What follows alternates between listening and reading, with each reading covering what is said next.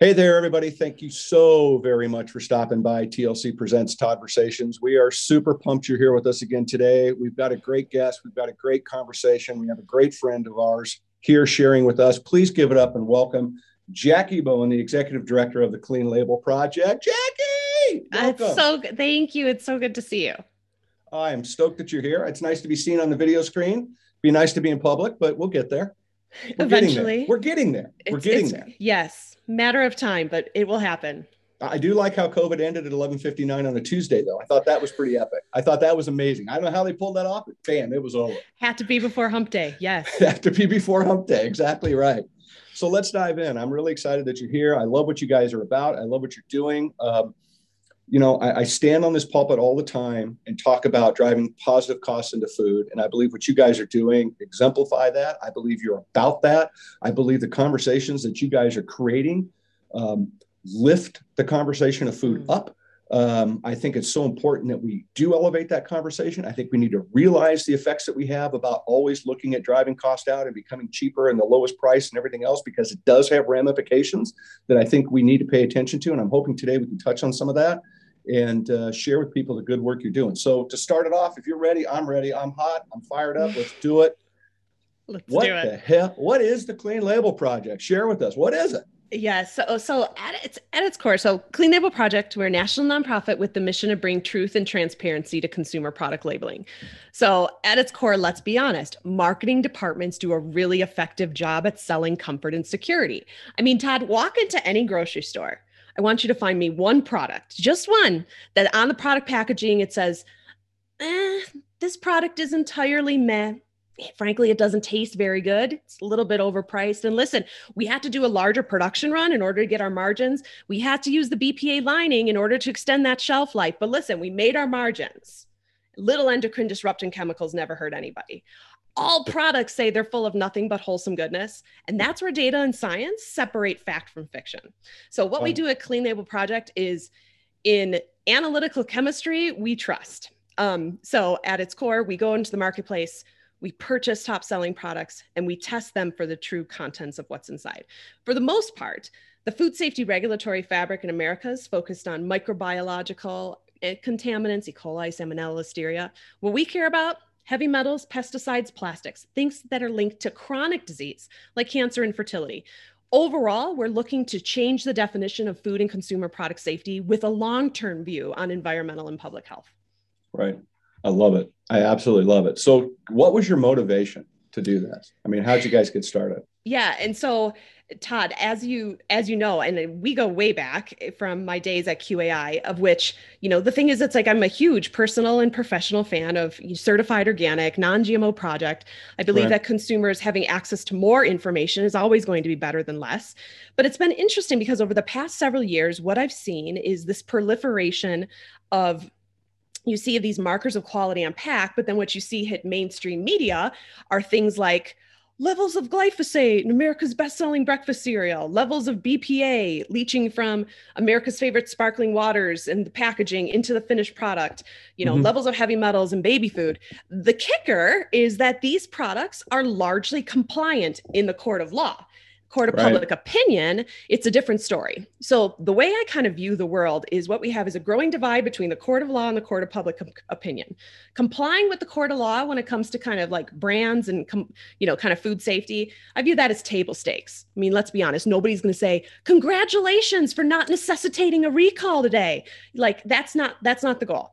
When you shift your true north into what consumers perceive mm-hmm. quality and safety to be, right. that's the true north and especially for brands it's a matter of that's where you get consumer trust that's where you get repeat purchases and that's where you also can command a price premium because you're aligning with what it is that consumers want. It's not right. about minimum expectations anymore.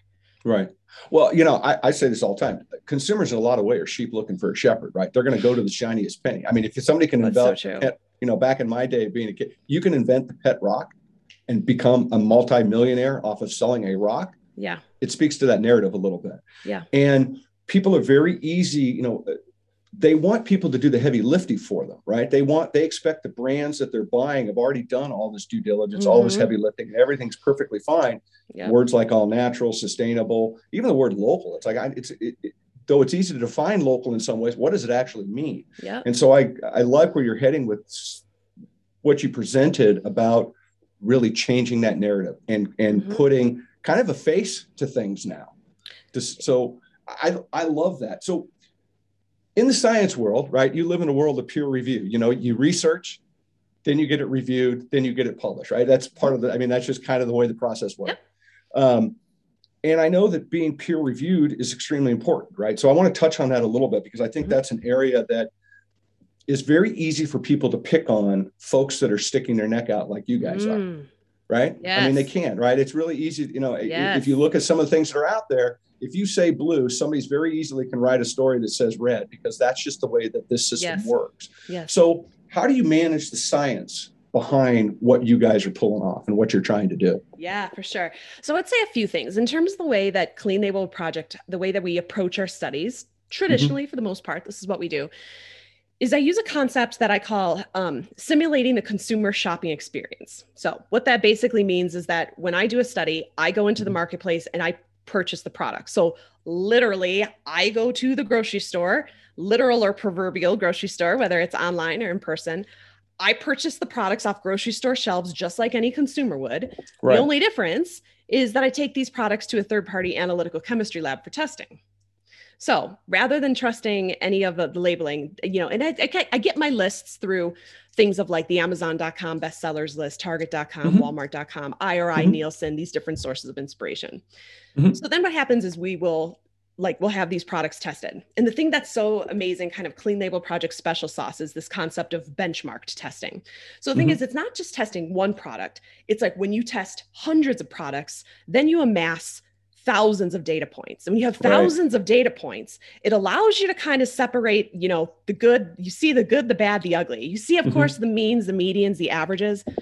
I'm personally a huge fan of looking at these statistical outliers of the ones that are like, whoa, that's a crazy result. That's completely uncharacteristic of this category. Or being able to say, there's, you know, only seven brands in the top 121 selling protein powders that you know test positive for glyphosate like that like clearly there's a major anomaly within that supply chain so right. it's one where i like looking at big data through that lens the thing is it's like i'm from a consumer advocacy perspective I mm-hmm. really, and a lot of the work with the other amazing nonprofits that Clean Label Project has a coalition with and that we collaborate with, is the benefits of consumer investigative reports allows allows consumer advocacy organizations to get to market with information immediately. In right. other words, you drop a report into, you know, whether it's baby food, protein powder, you know, supplements, pet food, whatever it happens to be, and tomorrow consumers are able to make a different make a choice a different choice in what they provide for their families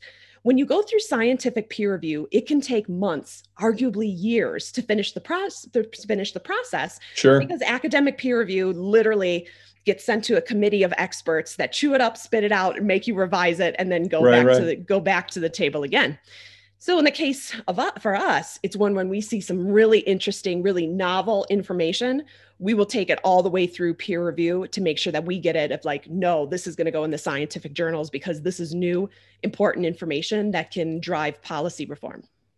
Wow, that's a hell of a good answer. Thank you. You're welcome. So I'm going to go down. I, am going to go down a trail, and I'm, you know, I, I because well, I because I can. I got my yeah. name behind me on the it's, backdrop. I got show. the microphone. Yeah. yeah, pretty much.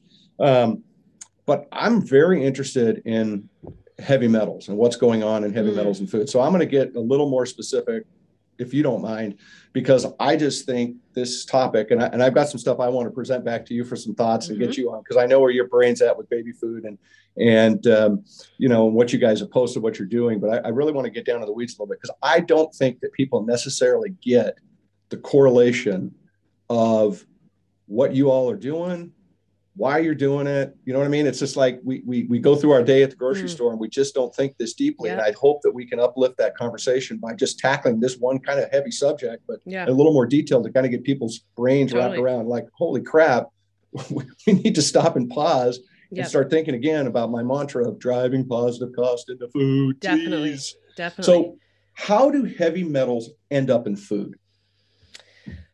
Well, a few different ways. So the first would be, and I'm remiss not to say, is that heavy metals. So when I say heavy metals, what I'm re- referring to are things like total arsenic, cadmium, right. lead, mercury. These are things when you're kicking it old school back in middle school and you saw the periodic table of elements, they were on there. Okay. Right. So these are they are naturally occurring in the Earth's crust. Okay. So there is some heavy metals that are naturally occurring.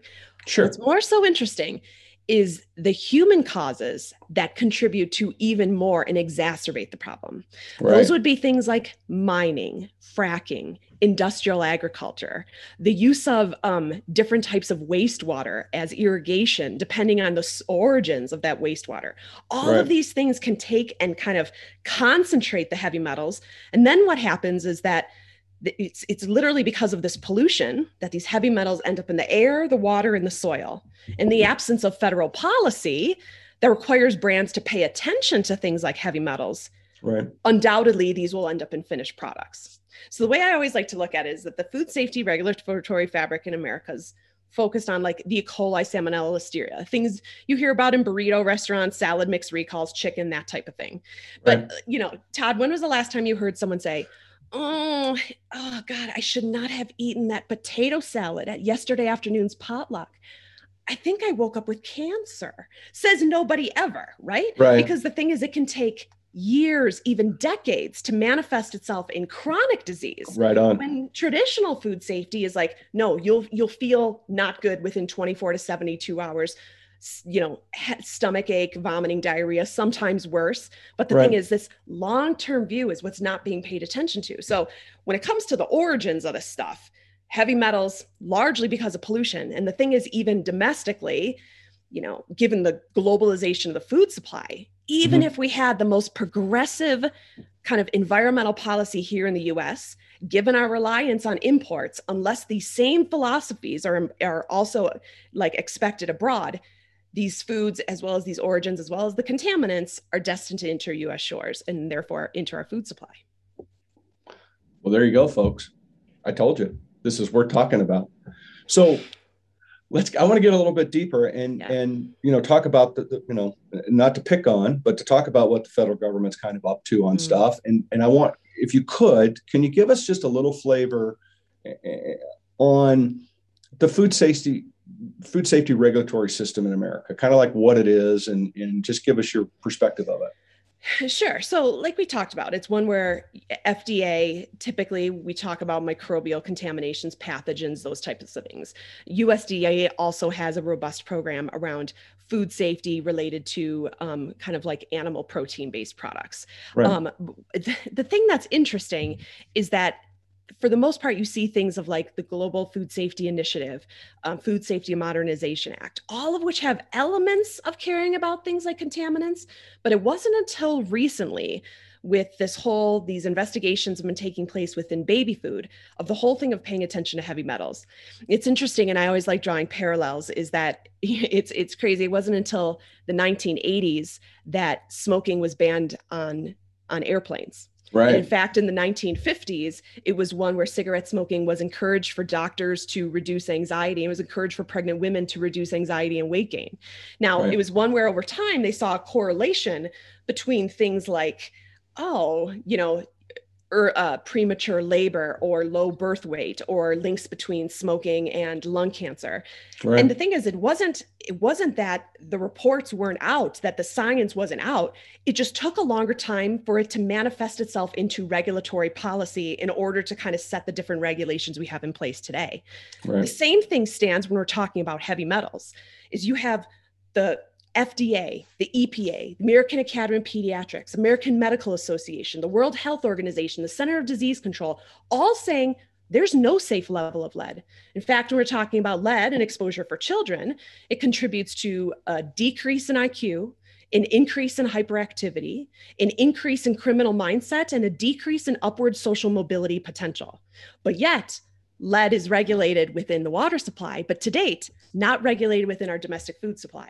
It's not because right. the jury is out. It just has not yet manifested itself into public policy. But it doesn't mean that as concerned consumers as well as progressive brands, we can't implement provisions to minimize risk and secure a really great supply chain now in anticipation of the inevitable.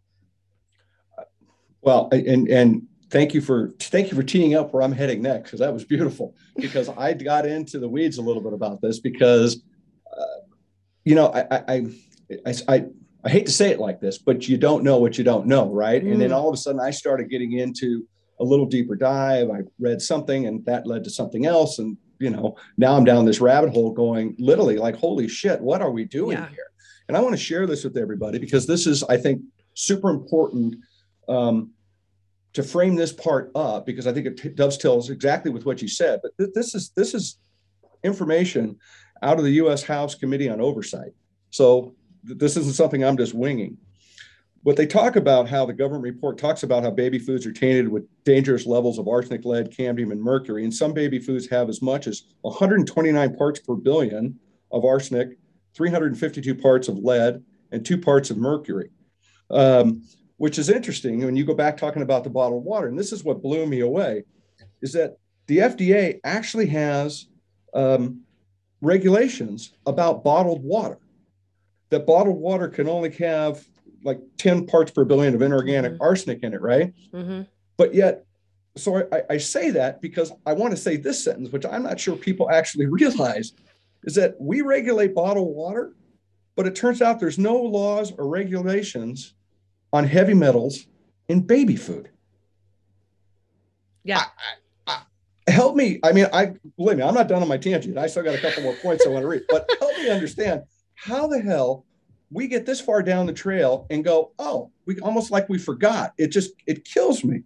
So the FDA, and I'll go a little farther, the FDA and the World Health Organization talk about that numerous studies have found that exposure to high levels of heavy metal can contribute to autism and ADHD in children. And so I went on a little bit deeper down another rabbit hole and I started pulling up some information that I got from a study that Blue Cross and Blue Shield did in 2019.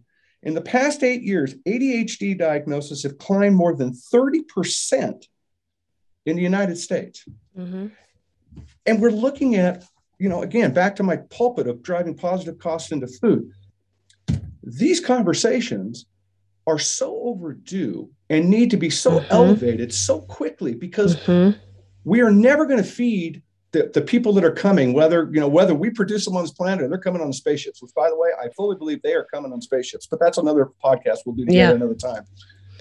But if we don't make positive changes, the problems that we're creating by ignoring facts are going to cause us to increase our cost of healthcare. It's going to cost us so much more from an infrastructure standpoint.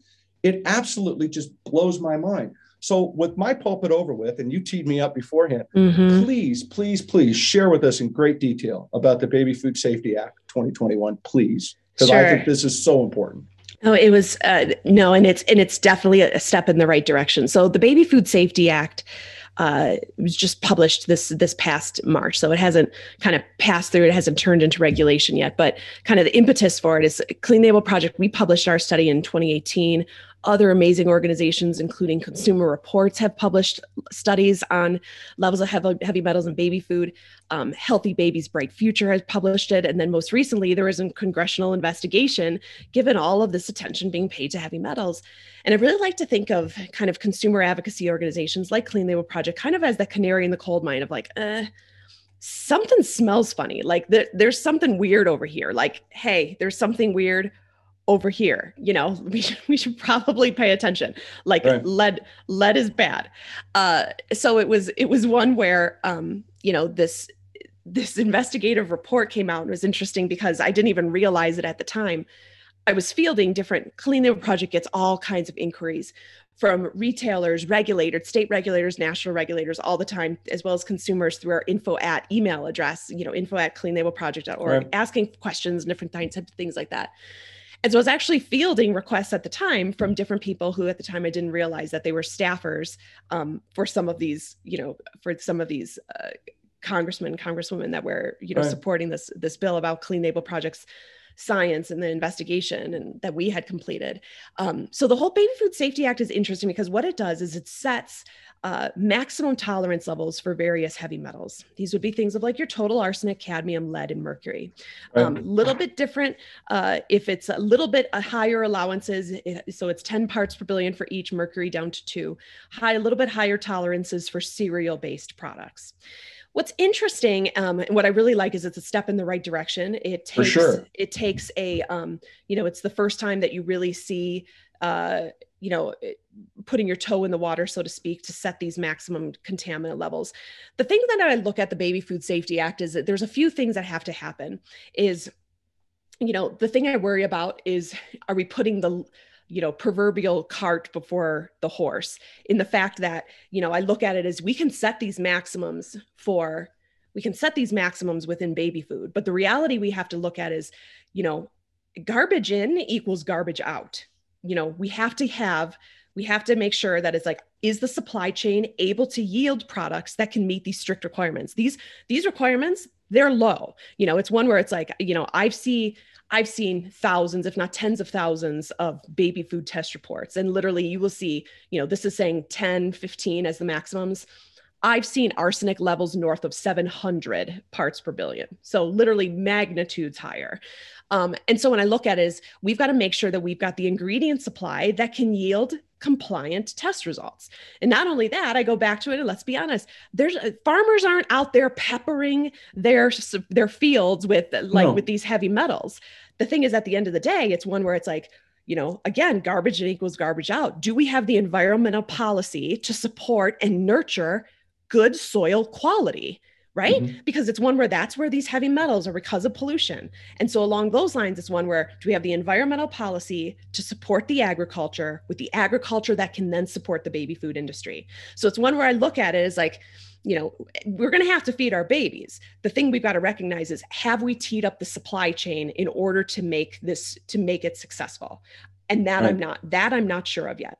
The other thing I also like making sure of, which is a reality that we have to think about is I, you know i'm firmly but i'm a firm believer that there's no such thing as like a nutritious poison. But the thing is like what i don't want to do is that we want to make sure that when it comes to heavy metals that we also want high nutritional density. The first right. thousand days of life are critically important to long-term health and wellness of a child. It's the window of opportunity where optimum brain and immune system are developed. And so it's one where it's like it's not just about avoidance of the bad stuff it's more of the good stuff, the vitamins, the minerals. What I don't want to do is I don't want to see us because of this because of this program incentivize synthetics right? right because if something is not actually if it's not actually a whole food and it's something that's laboratory created it's one where it's like yep you can absolutely engineer uh, heavy metals out, pesticides out, in the process of doing so, engineer vitamins and minerals out. And so I want to make sure that we kind of don't throw the baby out with the bathwater. We sure. don't throw the vitamins and minerals out with the heavy metals.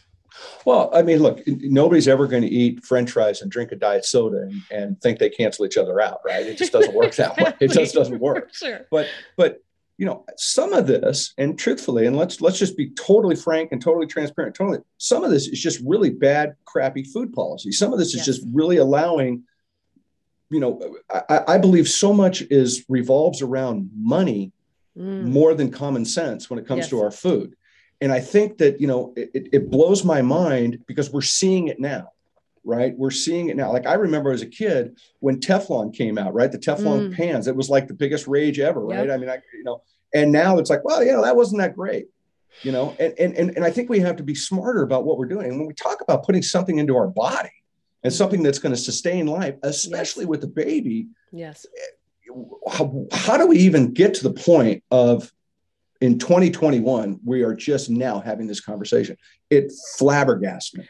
Uh, it's, it's cra- so frustrating. It's, it's it's crazy, right? Like, why did it? Why has it taken so long? And the thing is, let's be honest. It's one where it's like just because we've got a baby food safety act does not mean that it has been it has been implemented the fda has has looked at it and they've they've got a five to seven year process that they're looking at for implementation of this thing so it's one where it's like this type of reform isn't coming anytime soon so you've got babies that are probably you know in diapers right now that you know they're going to be entering middle school by the time that you know That's by the sad. time that this actually gets implemented where families want to take action now and the thing right. is there are there are things that you can you can do to make sure to minimize um you know your child and your family's exposure but you know i think how it has taken this long is that you know, I look at it as that the food system is fundamentally flawed in that it's short sighted. You know, you can't necessarily say, you can look at something just like when you think about, you know, if you get an, you know, upset stomach or anyone who has unfortunately suffered from kind sure. of like some type of foodborne illness from a restaurant, you know, and if you have to talk to the health department, they look to trace back, well, well what did you eat? Where did you eat the past couple days? Let's figure out your meals, where are their common denominators, that type of thing, in order to triangulate back to the source. Right. We don't have that same luxury. We're talking about heavy metals, pesticides, and plastics. In that type of case, it's one where we're exposed to low levels every single day with every single meal. And it takes years, even decades, to manifest itself in chronic disease. So it's not one where you can kind of pinpoint the exposure. It's just consistent exposure over time. And right. the thing is, eh, you know, so along those lines, I look at it as that's where we've fallen short is that, you know, the FDA has policies that puts the onus on brands um, as part of the, it's called the eh, looking at preventive controls as part of the right. Food Safety Modernization Act. The onus is on brands to make sure that they do their diligence on potential chemical uh, as well as biological contaminants within their food supply that could result in adverse health effects. That includes things like heavy metals. But for the most part you know within everyone that lives in the food safety world when people think of their HACCP program they're thinking of your traditional biological chemical and physical contaminants. Right. your e. coli salmonella listeria and rarely do you see a conversation around heavy metals or pesticide come up within a HACCP program well, welcome to today's Toddversations, kids, because this is what we're talking about. Because it's super, super important. Yeah. Yeah. You know, we have to we have to make changes. And the only way we're going to make changes is by having frank, open, honest, thoughtful conversation about making change. So people understand. Because I guarantee you there's people that are going to hear this and go, why what holy shit, I had no idea. Yeah. It's, it's gonna happen and so I think true. it's really important. And hopefully we can, you know, rally the troops and get this conversation moving and work within our system to try to elevate this conversation and get it moving forward. Thank Definitely. you for getting into the weeds with me on that. I feel it's yeah. such an important subject. I think it's just such a great way to uplift what you guys are doing and really make it very real very quickly for everybody about the work that you're doing. I want to get a little bit into some of the other projects you're working with as well, mm-hmm. because I think they're worthy of our time and our energy and conversation. Mm-hmm. So one of the areas I know you guys are very deeply involved in, and I think is great because I think it's, you know, it's it, the family friend, the family member mm. type of mm. deal. But you guys are really deep into pet food yes. and talking about what's going on with with, yes. with, our pets. And I'd love for you just to touch a little bit on what you're doing there because I think yes. it's just really cool. Definitely. So when it comes to pet food, over 95% of families consider their pets you know, part of their family. I know that mm. I do. I've got two rescue German short hair pointers and I love them to bits. And the thing is, what you've seen over the past several years and this is this humanization of the pet food category different kinds of claims on pack and these beautiful packaging that shows these lovely cows bounding through these fields of gold and you know all of this kind of stuff. And again it goes back to what does clean label project do? It's about you know looking past the marketing. It's about mm-hmm. revealing mm-hmm. the true contents of what's inside. So we did conduct an investigation to true contents of some of, of america's best-selling pet foods.